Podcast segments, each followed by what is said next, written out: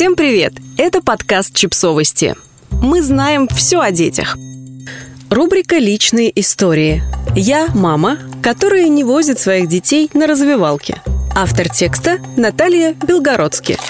Признаюсь публично, что я мама, которая не возит своих детей на развивалки, кружки, спортивные секции, танцы, пение, рисование, центры раннего развития и бог знает куда еще. Нет, правда, я никуда не вожу своих детей. Моему старшему почти пять, а младшей дочке почти год. И мы не посещаем никакие центры детского развития. Они у меня не танцуют, не поют, не занимаются спортом, не решают задачки по математике и логике. Я честно пыталась куда-то засунуть своего старшего, но, признаюсь, признаюсь, мне было до смерти скучно его куда-то возить. После некоторых неудачных попыток я поймала себя на том, что делаю это не потому, что мне на самом деле этого хочется, а потому что так принято и вроде как и нужно, а еще потому, что мне, как дома сидячей маме, скучно и надо бы куда-то время от времени выходить. Но нужно ли это моим детям? Вот в чем вопрос. В настоящее время ситуация такова, что детей чуть ли не с грудного возраста принято куда-то водить. Ну хотя бы на story time в местную библиотеку, мы живем в Штатах.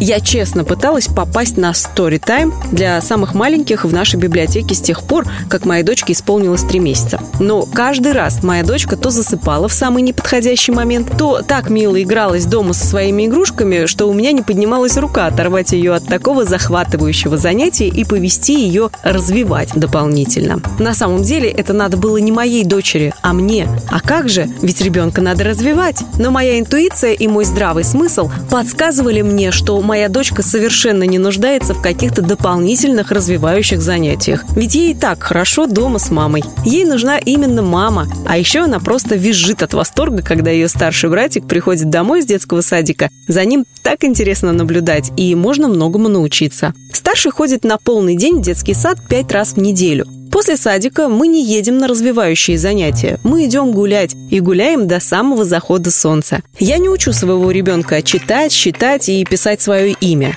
Чему-то там его учат в садике, и мне этого достаточно, хотя я даже на этом не настаиваю. Моему ребенку я внушила одну простую истину. Его работа – это играть. Я считаю, что моя вера в этом непоколебима, и что игра для детей – это самое важное. Им это жизненно необходимо. Для них это как воздух и вода. Это является частью их натуры и настолько неотделимо от них, что любое поползновение направо играть для меня является преступлением против ребенка. Не Недавно мы встречались с бабушкой и дедушкой моего мужа, то есть с прабабушкой и прадедушкой моих детей. Прадедушке было дано задание скормить ребенку миску винограда. Ребенок, подсчитывая, сколько виноградин осталось в миске, а сколько он уже спрятал в животике, научился прибавлять и отнимать. Я водила его в планетарий, и там мы смотрели фильм про астероиды и нашу Солнечную систему. Это его так заинтересовало, что теперь он знает про астероиды абсолютно все. А еще он каждый вечер смотрит один и тот же ролик ролик про разрушительный цунами из фильма «Разлом Сан-Андреас». И нам пришлось объяснить ему и про цунами, и про землетрясение, и про движение тектонических плит, и про то, как образуются горы и вулканы. А вот в Чикаго и в Мюнхене землетрясений не бывает.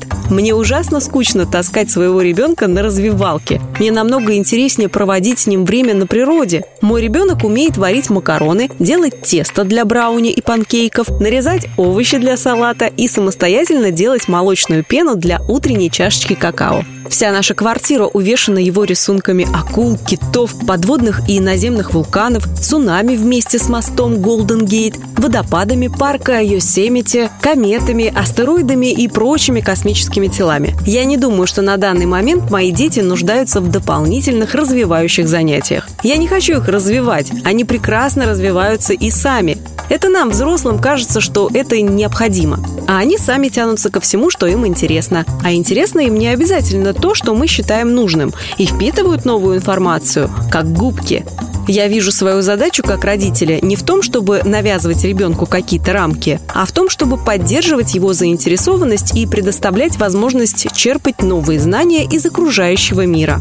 Для меня, как для мамы, это очень непросто. Очень непросто не поддаться искушению и не запихать ребенка на кружок, а самой сидеть час в Фейсбуке вместо того, чтобы провести этот час с ним, где-то погулять, что-то почитать, объяснить, показать, провести эксперимент в домашних условиях, набрать камней и каштанов, а потом покидать их в речку, пускать мыльные пузыри, искупаться в озере, запустить воздушного змея, покататься на велосипеде, искупаться в фонтане, пересчитать машины на парковке и определить их марки. Мне не надо, чтобы кто-то развлекал моих детей. Мне самой с ними интересно. Подписывайтесь на подкаст, ставьте лайки и оставляйте комментарии. Ссылки на источники в описании к подкасту. До встречи!